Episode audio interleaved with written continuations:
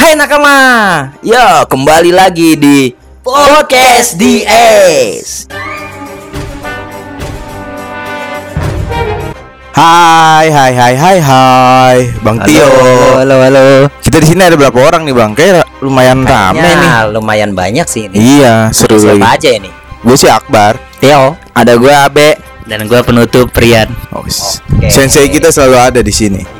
Ini ngomong-ngomong hari ini mau bahas apaan ini kita ini? Gimana? Kan gue lagi nggak punya duit nih, Bang ya. Kayak enak nih kalau ngomongin duit. soalnya Susah. iya iya makanya kita ngebicarain tentang harta gitu lah. Oh harta boleh. Siapa tahu gue nggak punya duit tapi harta gue banyak nih. Gimana caranya? Gimana caranya? nyari nyari harta One Piece apa kita? Boleh. Tapi harta yang ini beda nih bang kayaknya. Maksudnya Apa bukan ini? bukan harta yang ada di dalam One Piece Bukan harta tahta. dan waria wanita dong. Kita pengen ngebahas tentang harta nasional yang ada di Marion Jola. Marian Zola, Iya, si penyanyi ya? iya. Maria Joa. Oh Mario Jawa, Mario Jawa bang bener. Oke lah. Seru kayaknya nih. Kalau menurut gue sih ringan tapi seru karena kita di sini berteori. Iya.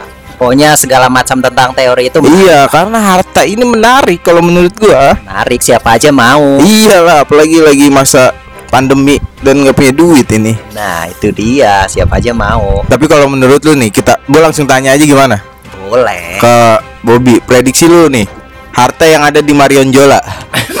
Mario Joa, Oh, Mario Jola. bukan Marion Jola. Soalnya kan dia juga harta kalau menurut harta gua. itu. hmm. Nah, jadi berbicara mengenai harta nasional nasional.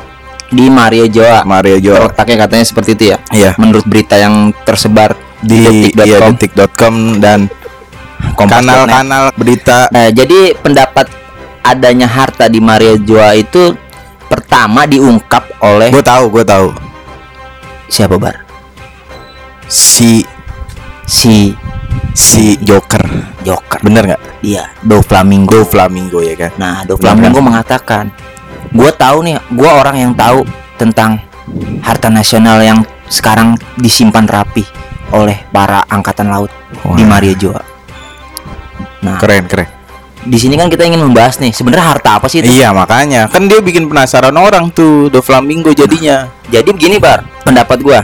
Jadi harta Pak Broto ini Yang bukan dong. Hah? Hah? Marion Jola. Ah, dia pede sekali bar ketika itu bar Flamingo Iya. ngomong gini gue tahu kok tentang harta nasional di Marejo bahkan angkatan laut nggak bakal berani sama gue dan Tenryubito aja sekelas Tenryubito Iya. di atas angkatan laut Di dia mengatakan Tenryubito aja sama gue kooperatif diajak kerja sama kok gue menurut gue harta nasional itu merupakan senjata Bar. Senjata.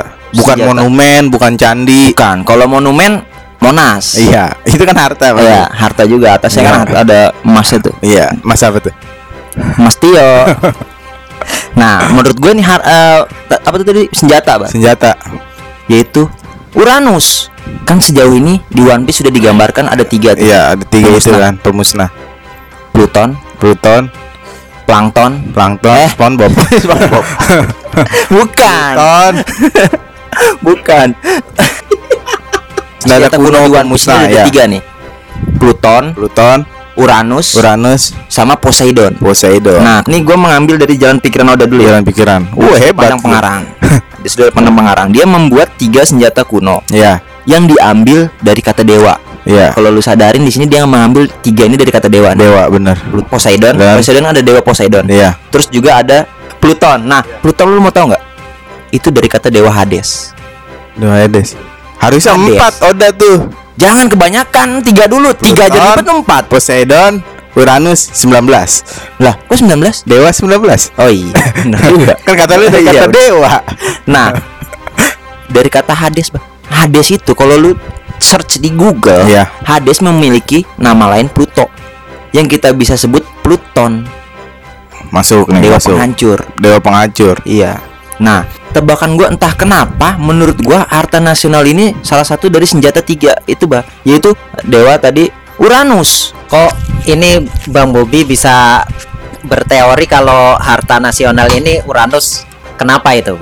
Dan kenapa tuh harus dirahasiakan? kita bila berbicara mengenai senjata pemusnah, kalau kita analogikan ke, ke dalam kehidupan nyata, di dalam kehidupan nyata aja, lu tahu gak sih kalau setiap negara punya nuklir, punya nuklir itu Hmm, ya ya ya. negara lain anak takut, takut dibombardir. Iya. kalau iya, kita iya. berbicara di dalam negara nyata ya, ini dalam ne- negara nyata, ya yang paling dibanggakan apaan sih dari mereka? Yang pertama senjata, pasti. senjata ya. Karena orang lain takut mengukur kuat atau tidaknya negara itu dari senjata. Hmm, itu. bisa bisa bisa. Nah, kenapa tadi gue berpendapat bahwasanya harta nasional itu senjata kuno?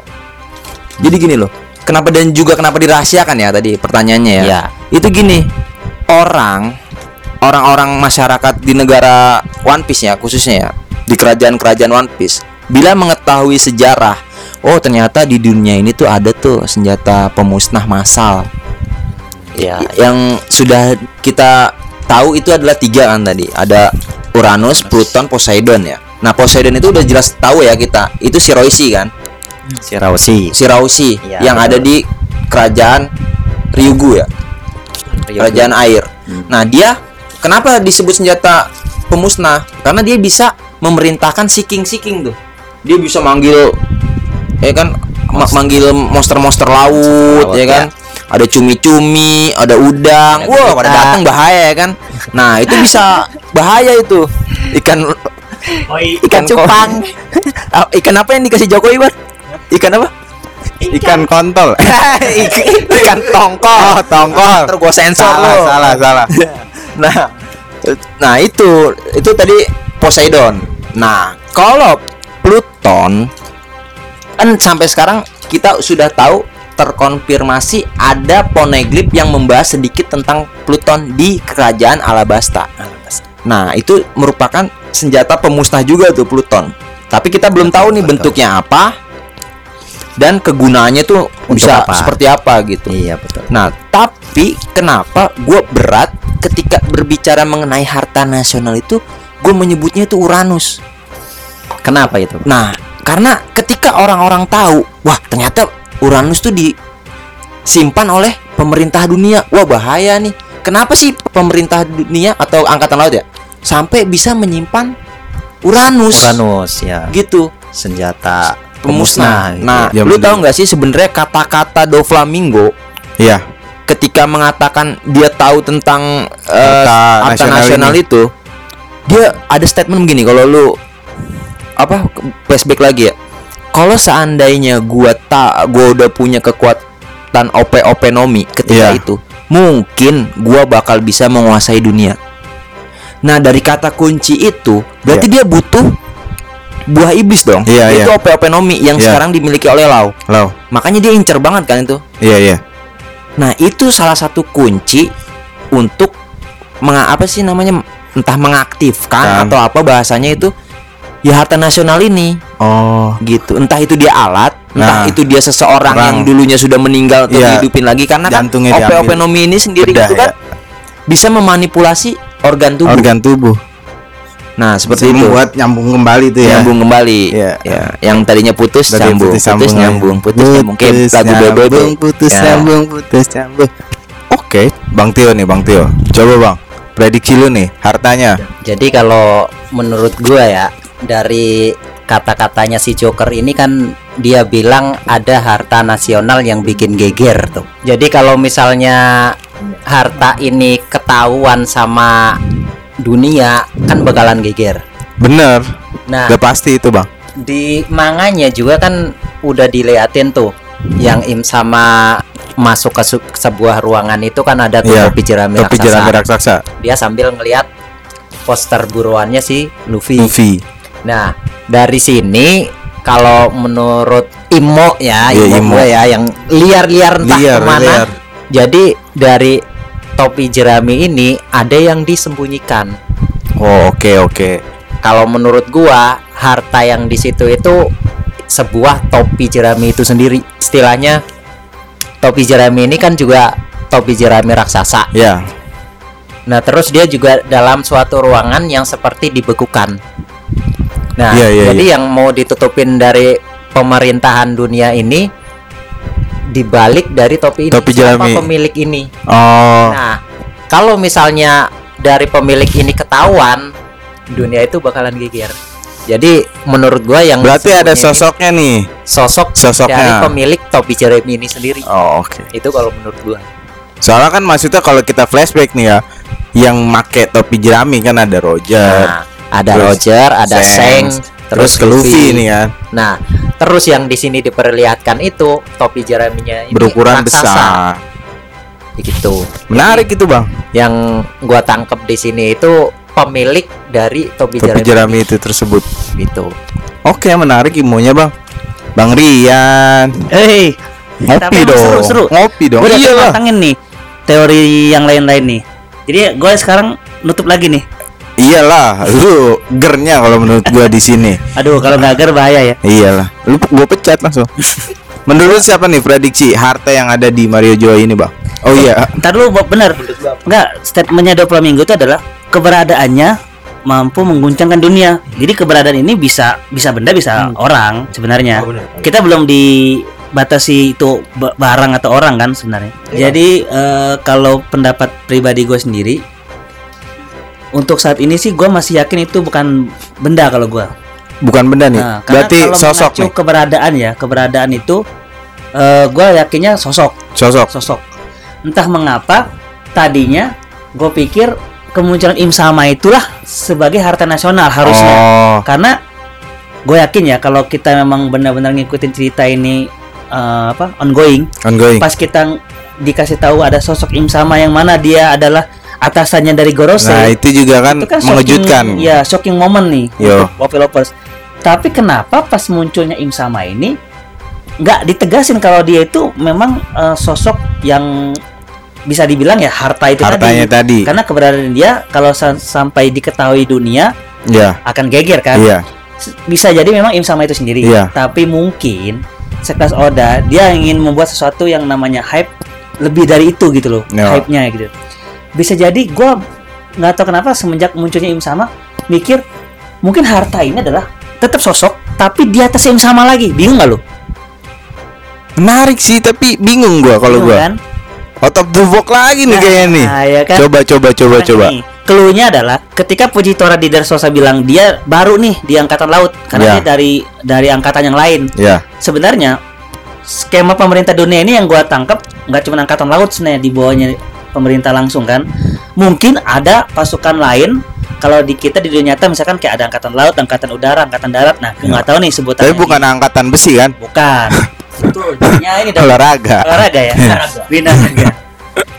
jadi bisa jadi sebenarnya kan konsep kekuatan pemerintah ini kan masih dirahasiakan. Artinya belum dibuka keseluruhan nih. Ya. Marineford adalah mungkin gambaran kecilnya. Ya, ya. di mana full angkatan laut aja nih yang maju nih Markasnya nih. ya, belum pemerintah secara keseluruhan secara keseluruhan. karena itu akan kita bahas juga nanti di perang akhir harusnya Iya, betul. pembahasan kita sih. perang akhir kita akan bisa juga membongkar gimana sih kekuatan pemerintah dunia itu Iya. sendiri nah dari situ yang gue yakini adalah bisa jadi ini kan organisasi besar nih Iya, ya pasti. Gorose tadi sebenarnya udah wah nih lima orang ini wajar nih dia jadi orang paling penting di pemerintah dunia yang Dunia. mengontrol keseluruhan Iya. tapi ternyata kan kita dikejutkan dengan kemunculan Insama Sama kan? tadi. Tapi kenapa kemunculan Insama ini benar-benar dirahasiakan nggak dikenalin dalam arti apa pun itu gitu? Ap- Iya. Apakah sekedar inilah harta nasionalnya atau Nasionalnya. nama apa dia ini siapa kan Dia belum ini belum. Tapi melihat pemerintah tadi yang besar gitu kan, Iya. eh, secara kekuatannya selain angkatan laut kita yakin pasti ada lagi pasukan yang lain yang disiapkan. Yaitu, gua yakin bisa jadi Im Sama ini mungkin nih bayangan gua kayak dia ini anaknya. Dia dia sebenarnya cuma Hmm, anaknya. hmm, hmm, hmm. Ada orang yang lebih sebenarnya yang the real Kingnya lah, rajanya ya iya. kan.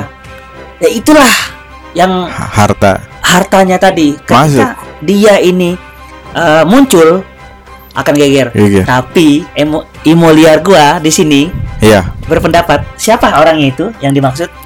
Lu lu akan bilang nggak nyangka lagi. Siapa tuh? Gue yakin dan gue bisa eh, memprediksikan Hmm. ini dia adalah Rox the Sebek. Gox, Gox sih. Gox. Mas, tapi gue pengen tanya, masuknya dari mana? Kok bisa Rox? Dia kan istilahnya bajak laut dong. Nah, yang pasti gini dia pasti nggak nggak sepowerful dulu Iya. kan ini udah cerita dia dulu aja 40 tahun yang lalu nih Iya, betul. eh, apa insiden di God Valley di God Valley ya. Tapi kan baik lagi yang pernah gue bilang di episode sebelumnya kan kan kematian dia kan belum terkonfirmasi secara jelas. Ya. Artinya ya kayak tadi kita bilang nggak ada nisannya lah, nggak ada Belum valid lah. Ya, belum valid. Gue berpendapat gini, cerita One Piece ini sebenarnya berkutat perselisihan antara klan D. Kalau Ya. gua, ya kan? Di mana klan D ini sebenarnya banyak kan? Ada klannya Luffy dari klan Manji, Manji. klannya eh, apa keluarga Ace misalnya ada Iya, dua ada. Gold sama Fort Gas Podcast. ada klannya Kurehige kan Raigo, Marshall Marshall. ada juga berarti klannya ini kan Rocks kan The Rocks the iya. Nah entah kenapa gue berpikir begini jadi yang menjadi sosok sentral di balik semua cerita One Piece ini adalah klan D itu sendiri lagi sebenarnya di mana sejauh ini Ah. orang yang paling berpengaruh di klan D dalam cerita ya Iya, iya. dari flashback khususnya itu Rocks the Sebek. Menarik. kita akan bingung ketika Rox the Sebek ini sebenarnya dia bisa masuk ke dalam pemerintah tadi itu. Iya. dan dialah sebenarnya orang yang menunggangi ke, Iya. ke semua eh, apa organisasi ini. Itu sebenarnya gini gue meng, gua memegang ulang kata-kata Double Mio yang bilang keberadaan dia akan mengguncang dunia, Dunia makanya Berarti, itu yang, yang iya. jelasin tadi satu mungkin sosoknya harusnya orang orang Harusnya dan ya. dan dari masa lalu yang, yang, bisa juga dari masa lalu ya, nah kita kan sekarang dimainin sama Oda nih ya, aduh Im sama nih siapa ya kan kita kesel kan Iya. dari awal kita aduh Gorose udah segitu kampretnya kita anggap dia yang Kita paling atas. paling atas ada lagi kan ada lagi. coba kalau lu sekarang dimainin lagi sama Oda ternyata dia cuma anaknya misalkan kayak bocahnya nih Iya, iya. sama kan kelihatannya kayak bocah Kecil, maksud gua kecil. dia tuh bukan secara fisik ya secara Iya. kayak dia nggak suka Maksudnya sama orang kelihatan, nih iya. iya kan dia poster tuh ada yang dirobek-robek sama dia tapi ada yang dibawa nih Iya, yang waktu itu kalau salah yang dibawa sama dia itu yang nggak dirobek tuh pipi kan TV. gue curiga kayak ini orang agak childish Iya. sifatnya. Kayaknya bukan dia deh orang yang yang memang punya wewenang penuh atas pemerintah dunia. Nah sejauh ini yang gue pikir baru paling menarik nih harusnya yaitu tadi Rox the Sebek. Alasannya kenapa? Ya karena ini adalah sebenarnya konflik klan. Klan di tadi. di-